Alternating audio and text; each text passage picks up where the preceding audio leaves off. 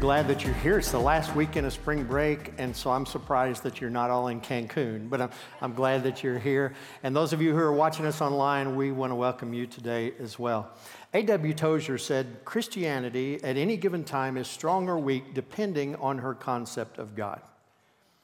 So that means the number one challenge we face is not cultural, it's not a, a challenge within that is the number one challenge we face, it's how we perceive God.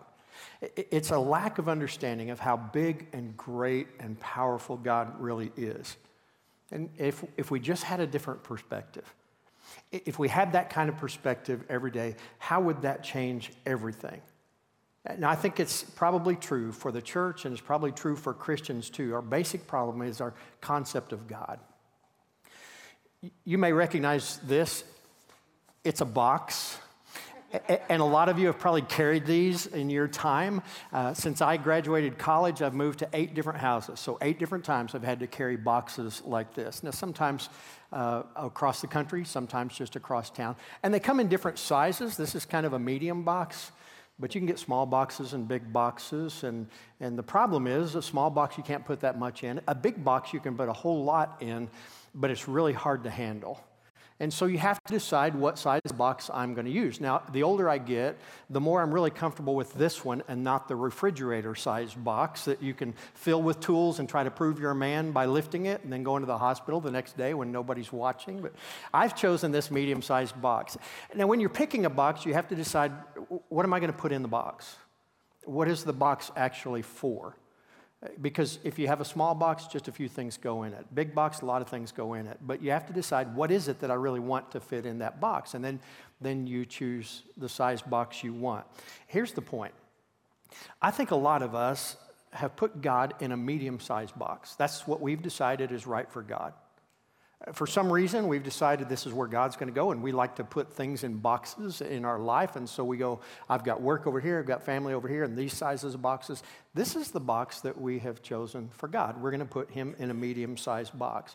Or maybe somebody handed you a box back in time. Maybe as a family member, maybe a church denomination handed you a box and said, This is the box God fits in. We've, we've investigated this, this is the size box you need, and so here. And we just accepted that. But I hope that you've learned as we've gone through the story together that no matter what size of box you choose, the box is too small for God. God is not going to fit in that little box. He wasn't made to put in a box at all. And so we want to keep him small enough that we can handle him, that we can manage him, but not too big that it gets out of control. But if you're trying to fit God into a box, then he's just too small. And this is what happens. If you have a small God that fits in a box, you're going to live in fear all the time. You're going to be anxious. You're going to feel like you're under pressure all the time because your God isn't big enough to help you. He's not big enough to talk to about the problems that you have. He's not big enough to take you through what you need Him to take you through. If your God is small enough to fit in a box, you're going to find out life is pretty boring and predictable because your God isn't big enough to challenge you to actually risk. Your God isn't big enough to encourage you to do something that would really change something. If your God is small enough to fit in a box, this is what happens. Challenges are going to feel overwhelming to you. Any situation you get in is going to feel hopeless to you because your God isn't big enough to take you through. He's not big enough to fix them, to heal them, to redeem them. He's not big enough to give you hope. He's, not, he's just not big enough for you. And so, is it possible that we've put God in a box and we've said, God, here's the space. This is where we want you to be. And we have all kinds of, of ways that we label the box that we put in. We'll say, God, the box that you are put in is labeled, God can never use me after this. God doesn't work like that anymore, like we read in the Bible. God just isn't big enough to use me because I don't have the special gifts that I need. And there are all kinds of ways we limit the power of God that He wants to demonstrate in our lives every day. And so, as we read through the story, we can see one example after another of how big God really is. And that's what the story is about. It's about the greatness and bigness and, and the glory and the power of God. So, we tend to look at situations and say it's too late. And God says, No, I'm about to do my best work. We tend to look at situations and say, Well, these people are just too broken. And God says, No, they're not too broken. Watch how I put them back together again. We tend to look at people who seem insignificant to us, and God says, I'm going to use this person to change everything. And I hope that what happens as we read the story together is you don't just get a bigger box for God at all, but you just get rid of the box altogether and don't try to limit the power of God. What would happen if our concept of God changed? Could it be possible that he could do anything through this church? Now, as a church, any church, you get to that point where you go, We have arrived. Look, look what we have done. But God says, Oh, no, this is just the beginning. There's so much more that I can do through you. And so, as we study together, I think it's pretty clear that God wants to do more than I can think, ask, or imagine. He's bigger than I realized. When we've looked at the story, we've seen a lot of examples. We are in chapter 11 of the story today. If you're following along with us, if you're not following along, this is the first time you've been here, great, you fit right in. But we're in chapter 11. We're talking about David, and we're talking about David before he became the king. And we're going to meet David here in 1 Samuel chapter 16 when he's anointed to be the new king of Israel. He'd be around 14 or 15 years old at this time. So he'd be like a, a freshman in high school. And he's working as a shepherd for his family. Being a shepherd wasn't a real good job. That's the job that nobody wanted. That's the chore that when you were young, you didn't want that chore. You wanted your brother or sister to have that chore, but you got that chore. It's a pretty boring job. The, the job description is watch sheep. And that's all there is. After my freshman year in high school, I had a summer job where I was a warehouse manager for a supply company. Sounds pretty impressive uh, until you realize I was the only person in the warehouse, and I just gave my name, the name manager to myself. I mean, nobody ever called me that, but I'm figuring I'm the only one there. I'm the manager. And so in this job, there wasn't a lot to, to fill my time. This supply company had three stores spread out across the Texas panhandle, and they all worked out of one warehouse, and that's where I was.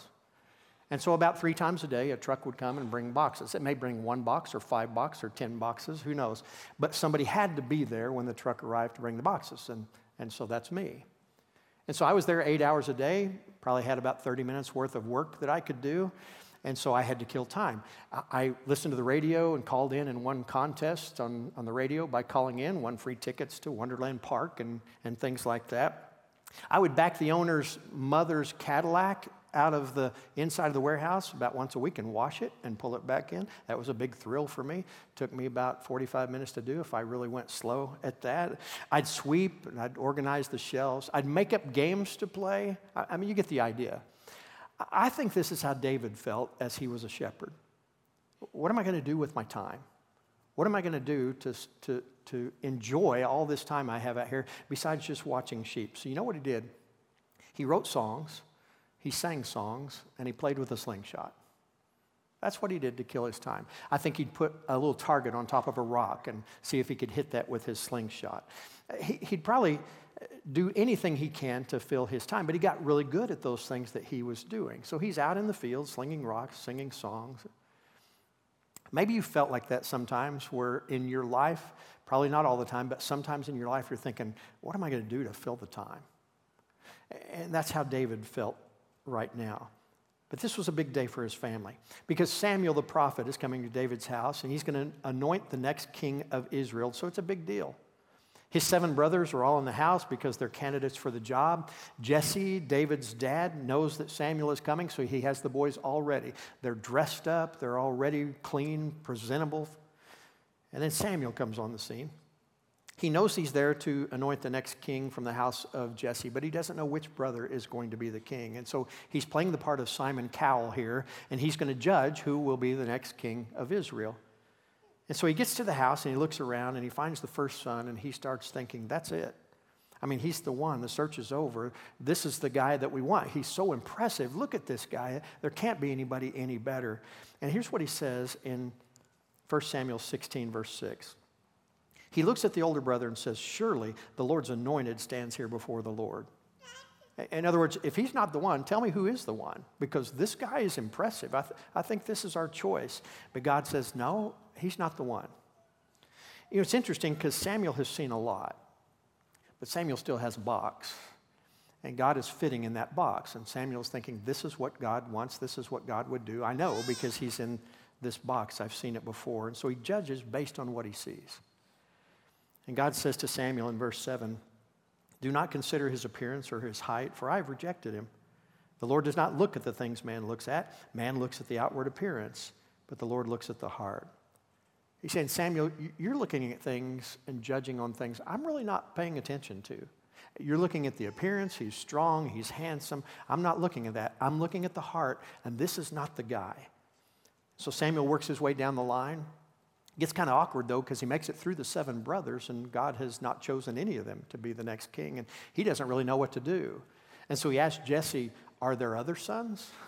In other words, is there somebody in the back you haven't brought out? Are you going to surprise me with the greatest one? Is there somebody else there? And apparently, Samuel doesn't know there's another brother. And so Jesse says, Well, there's one more son, but he's the youngest. How many of you are the youngest in your family? Yeah. I don't think this is a very respectful comment. There's one more son, he's the youngest. I'm the youngest in my family too. And I remember hearing all the time, oh, my brother can do this, my brother can do that. Ricky, he's just the youngest. Oh, I, I think the literal translation here is, he is the runt of the litter. And so he says, I've got one more, but he's out in the fields. He's just a shepherd. And Samuel says, Send for him. And so they brought David in. Verse 12 says that when he arrived, the Lord said to Samuel, Rise and anoint him. He is the one. And on that day, David was anointed the next king of Israel. He's about 15 years old. And I think in his story, chapter one would read God's anointing. And then the subtitle would be God can use anyone. And oftentimes, he uses people we would not expect. God looks at things differently than we do. We assume that God will use a certain person. We learned that from an early age that if you want God to use you, then you've got to look a certain way. You've got to act a certain way. And God says, No, don't put my anointing in a box. I'm going to use people that you don't think I would use. And the person you would choose, probably not the person I would choose. And so we see it again with David that it's not always the person you would think. David just comes on the scene. He walks straight in from the fields. I want you to try to get the picture of this, of what's going on. There you have the seven brothers. They're all in their suits and ties and dress shoes, and they're all just waiting for the big interview. And David walks in the room. He's wearing jeans and sandals and a t shirt, and he smells like sheep. And God says, That's the one I want. It doesn't make any sense to us at all. Our tendency is to say, you know, he's too casual, he's too young, he's too inexperienced what we would say is, I'm too old. But really, eh, you remember Abraham and Sarah? We would say, I'm too guilty. But remember Rahab, the prostitute? God used her. I'm too afraid. I feel God calling me, but so much could go wrong. Remember Gideon? He was hiding from his enemies when God called him a mighty warrior. It's just too hard.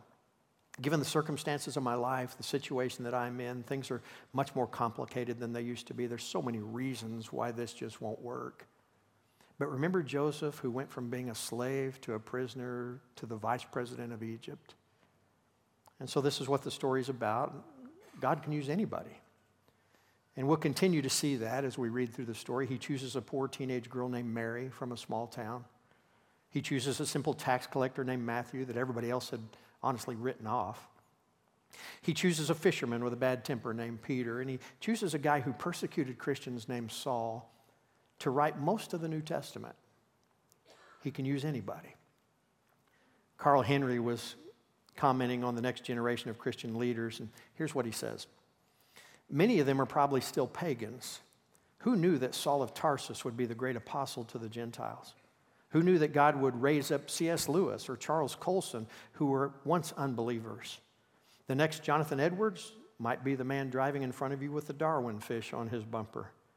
The next Charles Wesley might be a profane, womanizing hip hop artist right now.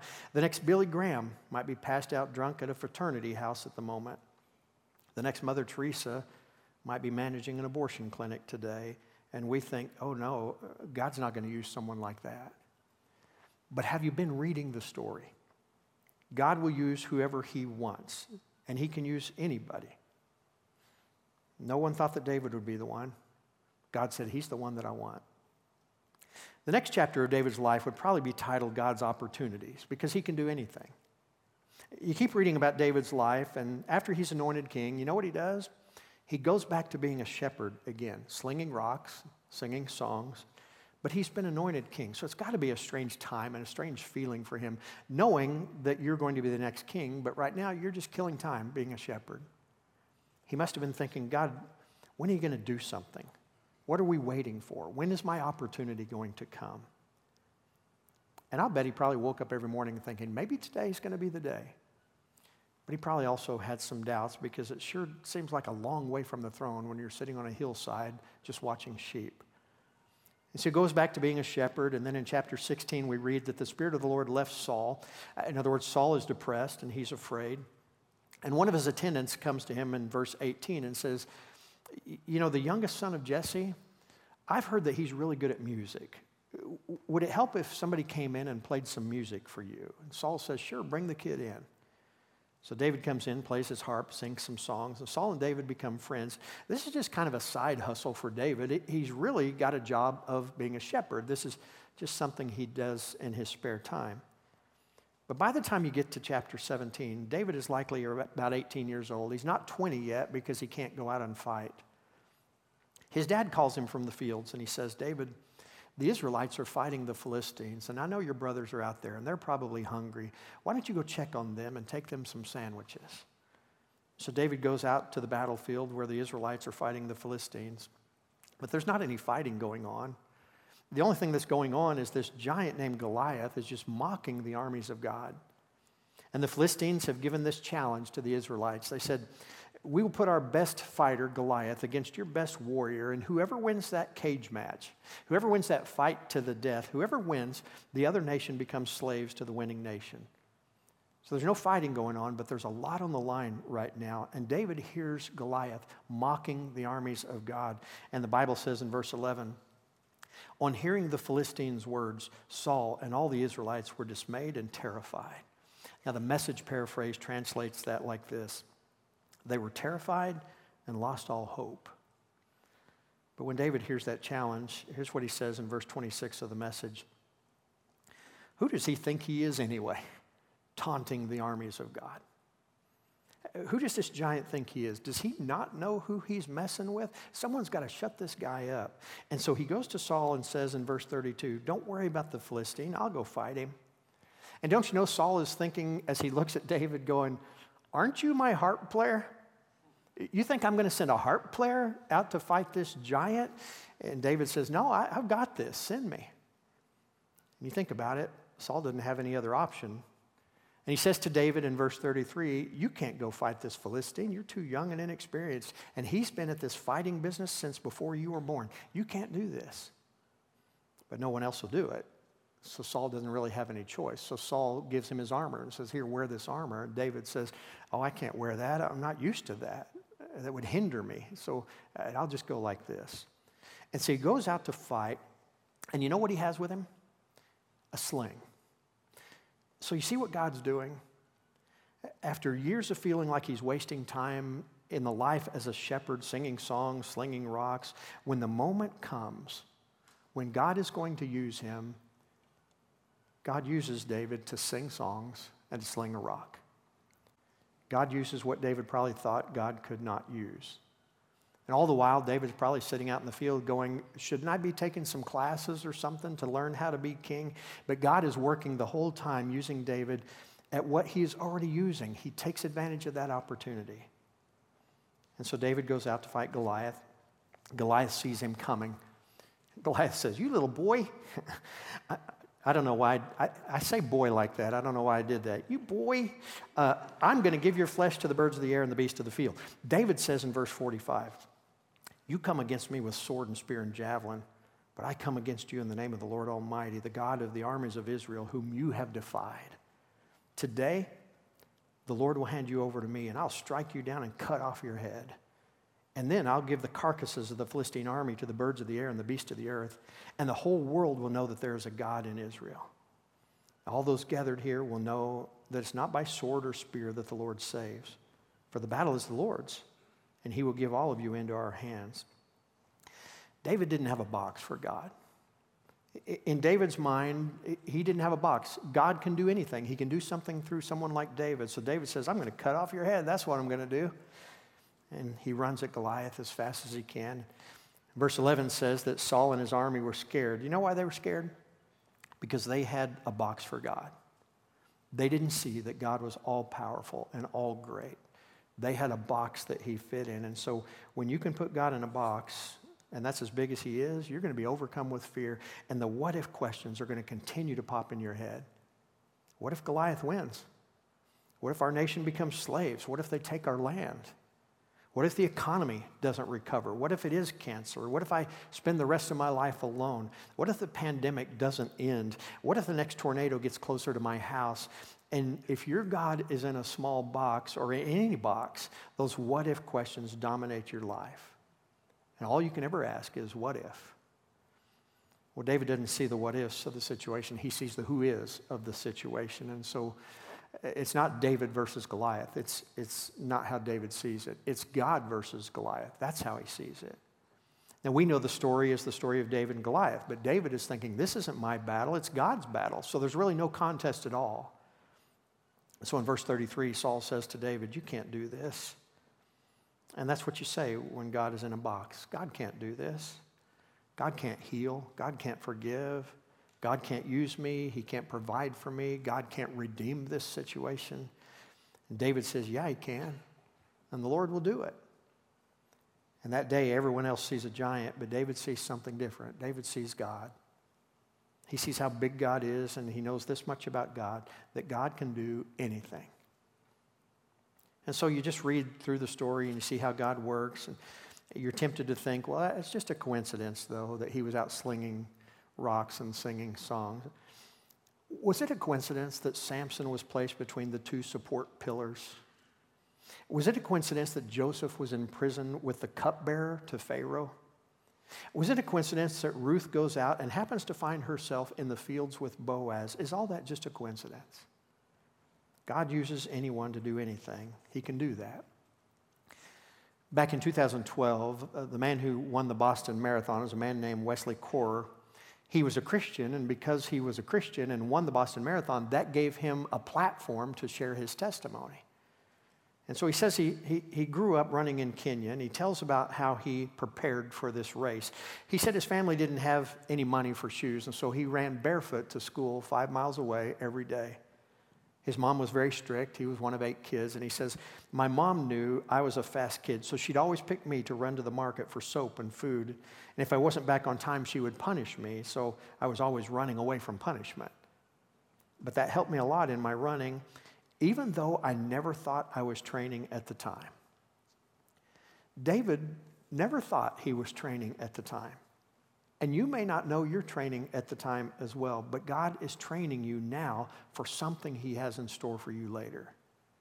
And He won't waste a challenge that you face. God is big enough to take whatever you're going through now and to use that to train and prepare you for His good and His glory later on. It's the theme of the story. But maybe the way we most often put God in a box is when it comes to God's timing, which can be at any time because we want God to fit into our calendar. We want Him to operate on our timetable. And so typically we say, God, we believe who you are and we believe what you can do and how you can act. And so here's the timetable, here's the time frame you have in order to accomplish that. David is anointed king, but it's over 15 years later that he actually becomes king. It's a long time of waiting. And about 10 of those years are spent as a man on the run because he's being haunted or hunted like a wild animal by Saul because Saul understands that he's been anointed the next king. And so for 10 years, David lives basically in caves. He's, he's hiding out. And yet he constantly is singing about how great God is. In Psalm 27, he says, Take courage, be strong, and wait on the Lord. Now, to us, it doesn't seem like a courageous thing just to wait. But it's courageous to wait on God. And if your God is in a box, it's pretty hard to wait for him because you're always thinking, I need to be doing something to make this happen. But David waits on the Lord. 2 Samuel 5 4 records finally that David was 30 years old when he became king and he reigned for 40 years. So let me ask you this Do you believe that God can use anybody to do anything at any time? Do you believe that? The basic problem with the church today is an unworthy concept of God. Or let's put it like this it's that our God is just too small. So if your God's job description reads, make my life comfortable and convenient, your, job, your God is too small. If your God says things like, don't take a risk, play it safe, your God is too small. If your God's job is to obey you and do what you want when you want Him to do it, if God is like a genie who's there to grant your wishes, then your God is too small. If your God operates on your timetable and He keeps your calendar, then your God is too small. If your God loves Americans more than He loves Iranians, if your God is always saying come, but He's never saying go, then your God is too small if your God never wrecks your schedule and messes up your plans, if He never asks you to do something that's not in your budget, if He needs a certain president to be in office to accomplish what He wants to accomplish, then your God is too small. If your God has never filled your eyes with tears because of His grace, if He's never taken away your breath because of His power, your God is too small. If your God's dream for you is to retire and spend 20 years taking it easy, if your God is a Baptist or Methodist or Lutheran or Catholic or just fill in the blank, then your God is too small. If your God is just fine with spending just one hour a week with you in church, your God's too small. If your God looks at your sin of greed or lust or gossip and he says, it's no big deal, you're better than most people, if your God says that your marriage is too messed up or your family is too fractured, if your God says that you're too young or too old or too broken or too poor or too late or too guilty, then your God is too small. If your God fits nicely into a box, then that's not God because God doesn't do boxes. And so I hope today you're reminded of the bigness and the greatness of God you know, each of us are attacked by Satan in all different ways. Uh, we may not see it as Satan. We may see it as a boss or a friend or a neighbor or, uh, or a person in another country. We, we don't see it as Satan, but Satan attacks you all the time. I hope that when Satan attacks you, you see that your God is not in a box. It's not a, a battle between Satan and you. This is God and Satan. And I hope you're able to say, like David said, Who in the world does this guy think he is? Does he not know who he's messing with? I hope you have that assurance in your life that the God you serve, the God you belong to, does not fit in a box. Maybe today the first thing you need to do is just say, because you've never done it, there's a powerful God out there who just wants a relationship with you, but you've never said, okay, let's have this. Maybe today is the day that you say, I'm going to give my life to you.